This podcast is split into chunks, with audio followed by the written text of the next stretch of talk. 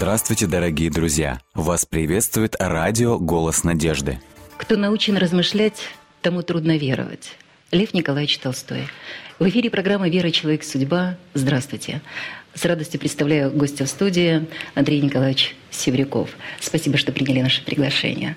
Спасибо. Давайте попробуем вот в течение того времени, что отведено нашей программой, оппонировать великому классику. Вам, наверное, все-таки свойственно философствовать. Хотя бы исходя из вашего образования. Ну, это такой непростой вопрос, что значит философствовать. Я по своему первому образованию э, человек технического склада ума. А какое у вас То есть первое образование я пытался получить по специальности расчет траектории баллистических ракет и космических аппаратов. Ого, я не повторю это точно. Да, в Харьковском ракетном училище. Вот я обучался при Советском Союзе начал учиться и застал как раз падение Советского Союза. А, мне э, пришлось делать выбор, принимать или не принимать украинскую присягу. Я в 92 году принял украинскую присягу, а, но являюсь гражданином России. То есть с украинской присягой являюсь гражданином России. И по своему первому образованию я занимался математикой, занимался программированием. И когда в 92 году у нас э, в Союзе проходили кампании евангельские, в Харькове в 92 году проводил Джеймс Гилли, э, меня, человека с таким образом мышления, убедила именно его логичность. Э, то, что он ну, показал, я со многими пасторами разговаривал, и многие пасторы, которые пришли именно в то время в церковь, и которые сейчас совершают служение пасторов, они говорили о том, что именно Даниила вторая глава произвела на них сильнейшее впечатление. Когда он показал четко, логично, как, развивался, как развивалась история, да, вот, и я для себя понял, что кто-то существует. Кто-то существует, и этот кто-то всем управляет. И я для себя принял решение, что я буду вставать на молитву. У нас ходило четыре человека, и получилось, как в притче о четырех типах почвы. Вот из всех четырех остался только я. Один э, в церкви. И вот э, я была благодатная почва. Не, не могу э, свидетельствовать о себе, но по прошествии времени так получилось, что я один из четырех остался по крайней мере, стабилен, а что касается церковного членства. У других есть определенные сложности, кто-то ушел в какие-то ереси, кто-то церковь оставил. И вот я принял для себя решение вставать на молитву. И с этого начался мой путь, можно сказать. И вот, вот этот первый, первый опыт, который у меня был, опыт с Богом, это был опыт, основанный прежде всего на, на интеллекте, на уме. А уже все остальное уже как какое-то время спустя уже пришло, уже, уже пришло позже. Ну и, и все-таки даже будет размышление. Да? Мы говорим по поводу философствовать. Э, собственно, само слово, наверное, говорит о том, что это любовь к размышлению. Значит, все-таки путь размышления вас привел к тому, что вы обрели некий начаток той самой веры, вот, о которой мы сейчас говорили. Да, да, да. Я здесь хотел бы один момент такой сказать. А, очень важный для меня. Нас очень часто обвиняют в том, что мы э, более такие, знаете, люди ума, а не сердца. А, в тот момент, когда у меня был некий поиск духовный, а он был обусловлен не потому, что у меня был поиск, а потому, что я находился в неком религиозном контексте, в неком, в неком социальном контексте. Друзья мои э, однокурсники, они в 92 году э, все активно начали э, что-то искать. Кто-то стал ходить к свидетелям Иеговы, кто-то стал ходить к православным, кто-то побрил голову и стал буддистом, кто-то стал заниматься восточными единоборствами. Полная свобода. Да, ну как раз конец Союза. И я почувствовал, что я немножко уже как бы не в тренде. А, мне не хватает лексики, мне не хватает э, знаний. И я э, однажды шел по центральному парку города Харькова, увидел свидетеля Иеговы, который э, привлек меня своей энергетикой. Вот он так убедительно говорил и очень сильно ругал православных. Он был очень убедителен, и я принял для себя решение, что я буду общаться со свидетелями. И какое-то время я с ними общался, и они на меня произвели впечатление. Потом я стал... Именно, именно своей харизмой, именно да, да, своей именно своей убедить. убежденностью, силой слова, а, способностью четко аргументированно обосновать И после этого я начинаю ходить на евангельскую кампанию адвентистов седьмого дня. У меня появляются друзья из Харькова, с Харьковского института культуры. И они настолько меня а, привлекли своим теплом, настолько они меня а, обняли, и я должен был принимать решение, кто я, адвентист или свидетель. И я головой своей был свидетелем Иеговы, а сердцем я был адвентистом, потому что голову я нашел у свидетелей, а сердце я нашел адвентистов седьмого дня. Как вы по частям собрали приказ? А мне, было, мне нужно было э, собрать себя потом воедино, и на протяжении нескольких лет я сам себе доказывал о том, что, во-первых, Иисус Христос Бог, Дух Святой Личность, необходимо соблюдать субботу, и что есть такое понятие, церемониальный, церемониальный закон. Моя Библия была раскрашена в четыре вот этих основных цвета темы. И всякий раз, когда я находил текст, где говорилось о том, что Иисус Христос человек, у меня начиналась депрессия. Э, я думал, что все, свидетели правы. Полтора года спустя крещение я для себя открыл Евангелие. Угу. Я понял, что суть Евангелия в том, что Иисус Христос Бога человек. И мне на это потребовалось вот полтора года. А, поначалу э, моя христианская жизнь была очень законническая. А заповедь «Не смотри на, жизнь, на женщину с вожделением» я понимал «Не смотри на женщину вообще», потому что на нее невозможно смотреть без вожделения. И... Так как вокруг только одни женщины. Да, а так как я молодой человек, и я ходил все время вот так. То есть, да, с потупив взоры ходил вот так. Но спустя полтора года после того, как я принял крещение, жизнь моя изменилась. А, и я, я понял, что такое Евангелие. Я понял, что такое а, Христос стал моим личным спасителем. Вот. Вообще вот, вот это все судьба, то есть вот то, что вы рождены в семье, которая подарила вам такую очень красивую, звучную фамилию, то, что вы рождены или живете в стране, где люди говорят на русском языке, то, что у вас был такой путь, э, э, это что? Это ваш выбор или это некое проведение свыше? Я могу сказать одно, то, что если смотреть назад, я так размышляю, Господь э, не случайно меня отправил в Харьков, потому что я там научился учиться, я там научился мыслить, я приобрел там неплохое образование, даже несмотря на то, что я его не закончил. Я там познакомился с большим количеством умных а людей. Вот, уточняющий маленький вопрос. Вы таки не закончили это образование? Дело в том, что э, я принял крещение после четвертого курса. Э, нас отправили на полигонную практику. Советский Союз развалился, а я принял украинскую присягу на четвертом курсе. А, так как наша специальность была связана с космическими войсками, нашли космическую часть в Крыму под Симферополем, и нас отправили туда. Такая известная часть, там даже есть, э, был был сделан искусственный э, лунный ландшафт. Там испытывали первый луноход. Там есть очень большая тарелка, которая в свое время по Марсу... Приближена к реалиям. Да, по Марсу работала. Но мы могли пройти там практику. И когда я приехал э, в э, летом 92 -го года в Симферополь, первое, что мне попалось на глаза, это афиша. Опять «Библейский путь к новой жизни». Я решил ходить дальше на компанию евангельскую, потому что компания евангельская в Харькове э, подходила к концу. Мне надо было уехать в отпуск. Я уехал в отпуск, вернулся с отпуска, отправили на практику. И на практике уже другая программа была в Симферополе. И там, вот в Симферополе, как раз э, я принял крещение. Крещение принял спонтанно. Евангелист очень эмоционально говорил о возможности потерять спасение, если прямо сейчас не крестишься. Я осознал реальность потери спасения и понял, что креститься надо сейчас. А, крещение я принял. Если я принял крещение, значит, я взял на себя все обязательства. Как я вам говорил, поначалу моя религия была жестко законническая. И я для себя понимал, что в субботу вообще нельзя путешествовать. Mm-hmm. То есть такое понятие, как субботний путь, он вообще для меня не существовал. В субботу путешествовать вообще нельзя. Вот. И Э, как? Полный покой? Да, полный покой, и никуда нельзя ездить. Я там принял крещение. Когда нужно было возвращаться опять в училище, э, возвращаться нужно было в субботу. Я в жесткой форме отказался куда бы то ни было ехать. Угу. Меня доставили под конвоем. Э, вот. Я сразу, так сказать, попал на заметку. Однажды в субботу, это уже был октябрь месяц, нам предложили поучаствовать в уборке урожая. Капуста была под снегом. Тоже в субботу? Тоже в субботу. Я отказался, и все вот это дальше пошло, пошло, пошло, пошло. Меня поставили перед выбором. А в Советском Союзе невозможно было уволить из военного училища по религиозным убеждениям. Поэтому мне сказали, либо ты увольняешься сам, либо выполняешь то, что тебе, что, то, что от тебя требуется.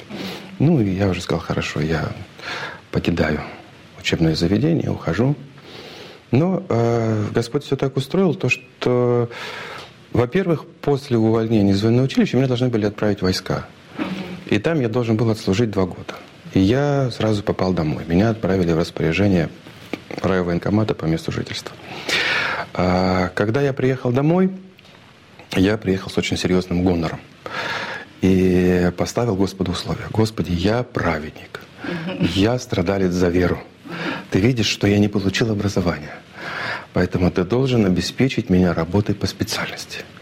Значит, без диплома а, инженер-программист, не имеющий никаких навыков, а, в 90 в конце 92-го, а, начале 93-го года да, чего-то, да, чего-то требует от Господа в маленьком районном центре, где никому инженер-программист не нужен. Но я ходил и молился молитвой, Господи, благодарю Тебя за то, что я не таков, как прочие люди, грабители, обидчики, а я праведник, я страдалец за веру. Последняя работа, на которую я устраивался, это были сезонные работы по сбору семечек в лесополосе очень. То есть, очень то есть удобно так. Ударило по-вашему. Я успокоился, э, понял, что надо как-то жить. 93-й год, бедно, э, голодно, непонятно, что происходит в стране, расстрел э, Белого дома. Вот. И я уже готов был устроиться на эту работу. И вот здесь э, Господь меня довел до определенного момента, а потом уже я, когда уже фактически устроился, директор в сельхоз, вот этого сельхозпредприятия, он у меня спросил... А, Поинтересоваться, да, ты вообще Да, а что ты вообще, куда ходил и что просил? Я говорю, был здесь, был здесь, был здесь, был здесь, меня нигде не приняли. Он говорит, хорошо, сейчас позвоню, иди устраивайся на работу, тебя возьмут. Вот. И я э, отработал полтора года инженером-программистом, без диплома, в очень хорошем коллективе. Э, как мог, благовествовал. Э, не всегда, конечно, свидетельство мое было добрым, потому что на работе я очень часто читал религиозные книжки, а не занимался тем, чем надо было делать. И так продолжалось до 94 года. А в 94 году произошло чудо.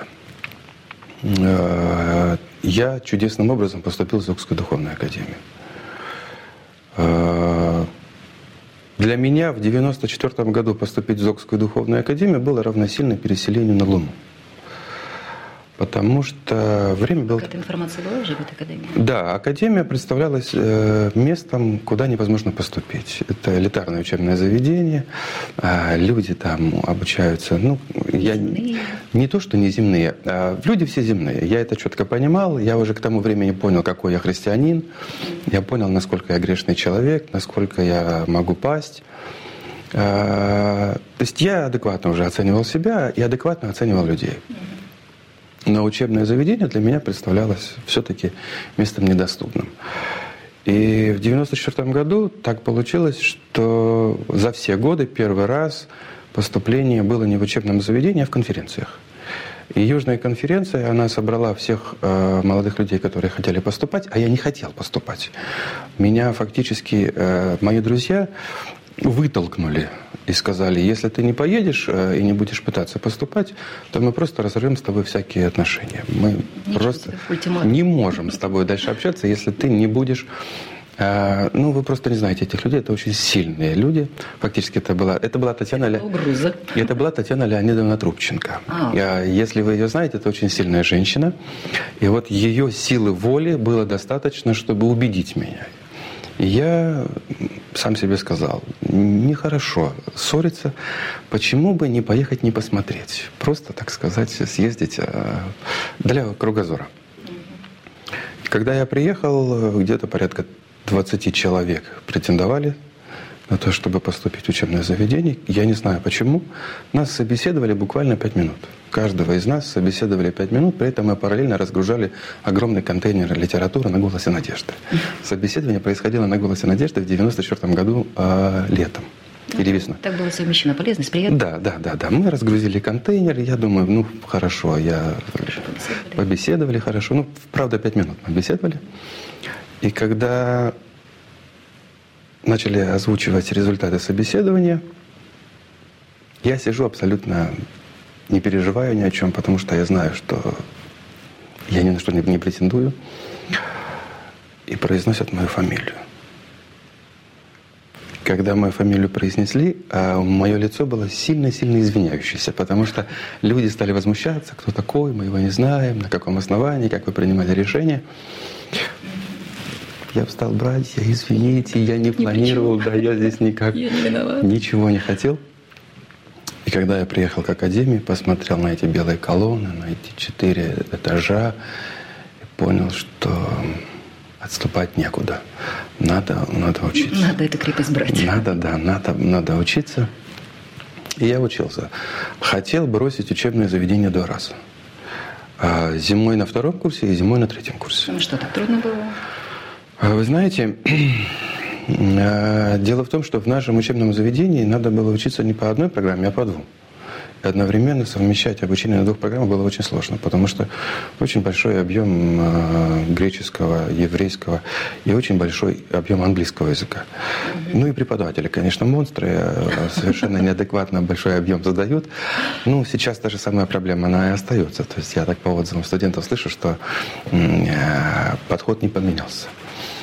Ну, вы уже успели побывать и в стезе, и, так скажем, в статусе преподавателя, и подход вы не изменили. Нет, нет, нет. Я достаточно милостиво к студентам относился, достаточно милостиво.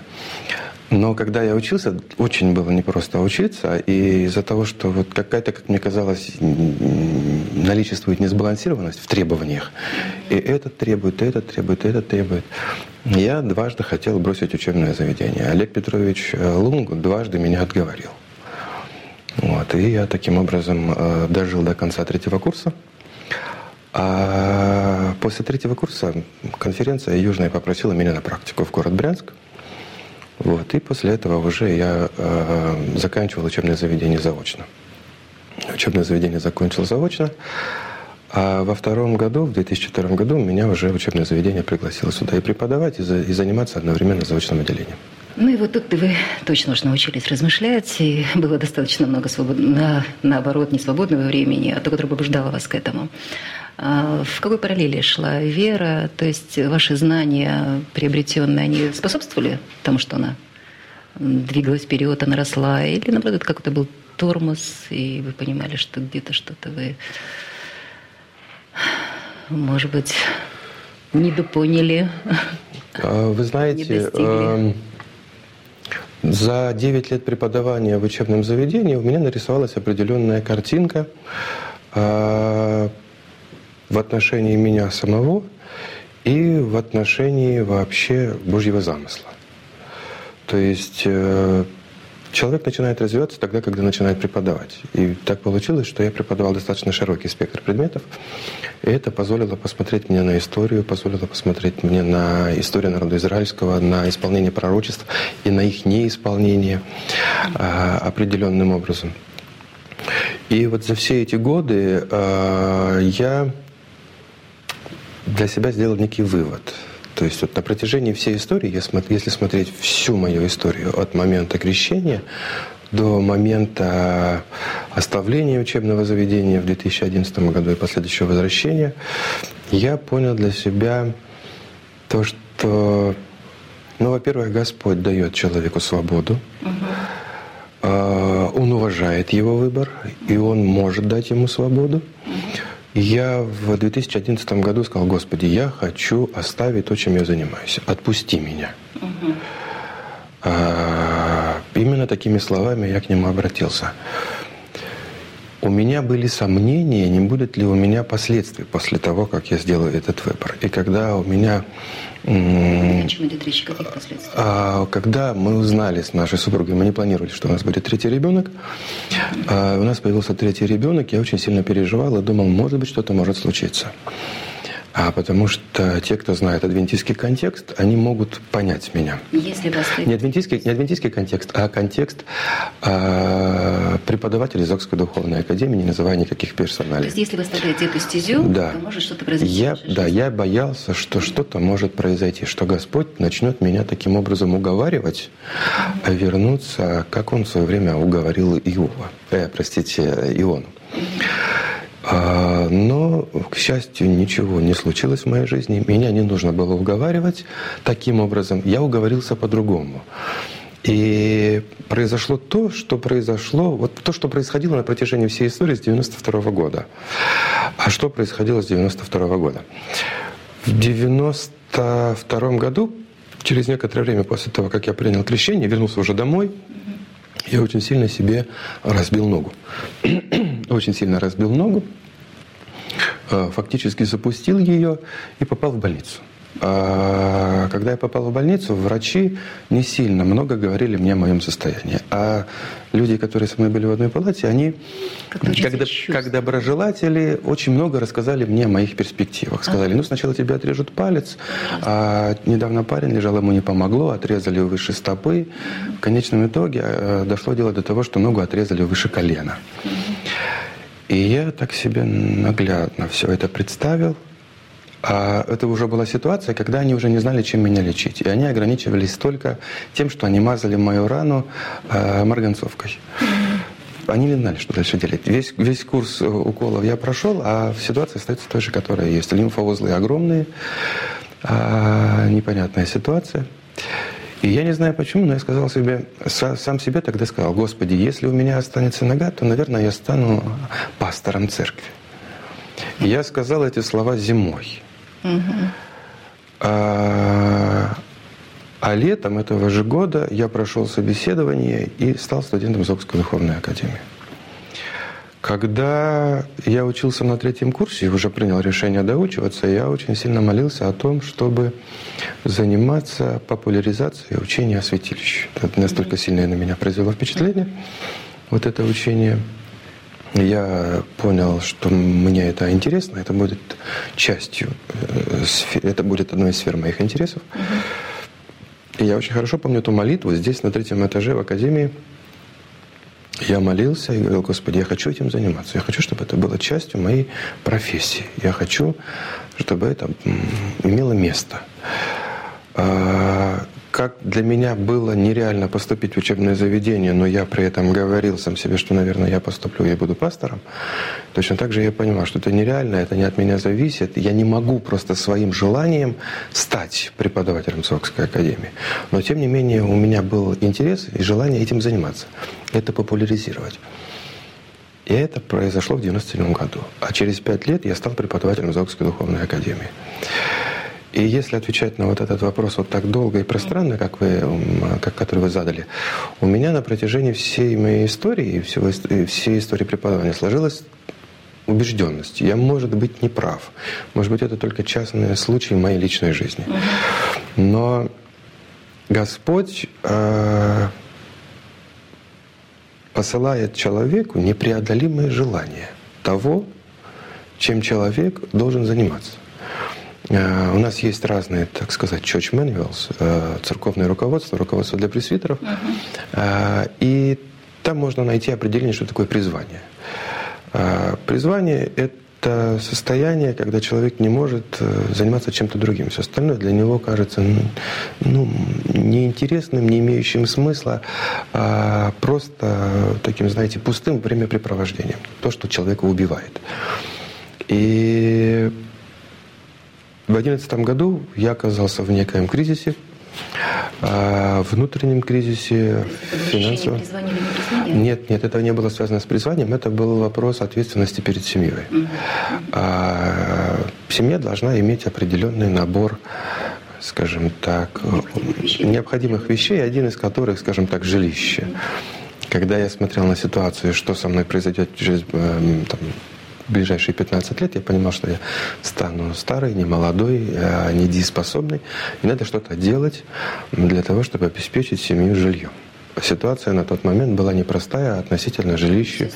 Скажите, у преподавателя нет гарантии того, что он будет иметь свое жилье? Я бы не хотел сейчас на этом останавливаться, потому что это вопрос такой достаточно э, серьезный. Сложно этический. Да, сложно этический, да. Но я понимал, что в той ситуации, в которой я нахожусь, решить вопрос с жильем нет возможности. И, а рано или поздно дети мои зададут вопрос, папа, а где мы живем, а где наша родина? А, и у меня появилась возможность этот вопрос решить. И встал вопрос выбора. А что делать? Заниматься, чем я занимаюсь? Андрей, мы И- немножко будем форсировать, у нас остается немножко времени. Да-да-да-да. Вам все-таки удалось вот за этот промежуток времени решить эту проблему? Вопрос фактически решен. Я надеюсь, что Господь меня благословит. То есть я вижу, как Он меня вел в прошлом, я верю, что Он меня доведет до конца. Почему-то еще подспудно есть такое... Вы как назвали своего последнего сына? Даниил. Даниил. А, Это был глубокий богословский момент в этом имени, потому что а, с еврейского Даниил а, дословно «Бог, восстанавливающий меня». Мы очень часто это имя переводим как «Бог мой судья», а основная концепция, основная идея книги Даниила – это восстановление тех, чьи права были попраны. И когда я называл а, своего сына Даниил, здесь очень много моментов сошлось, и теологических, и личностных. Здесь, конечно, мы вспомнили человека, который нас отчитывал, который э, был нашим, скажем так, отцом нашей семьи, Э, человек, которого, который нас отчитывал, тоже звали Даниил. Вот. И это человек, который руководит этой организацией.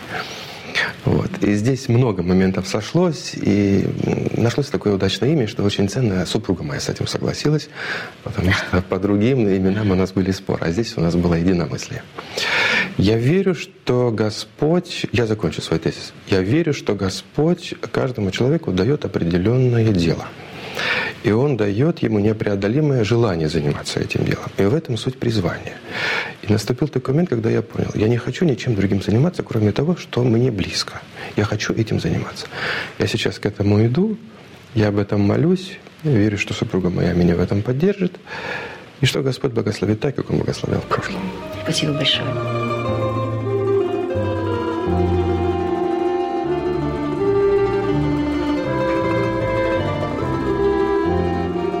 Дорогие друзья, вы можете оставить свои сообщения через WhatsApp и Viber по номеру плюс 7 915 688 7601 или позвонить нам на бесплатную линию, которая работает на территории Российской Федерации. Номер 8 800 100 ровно 1844.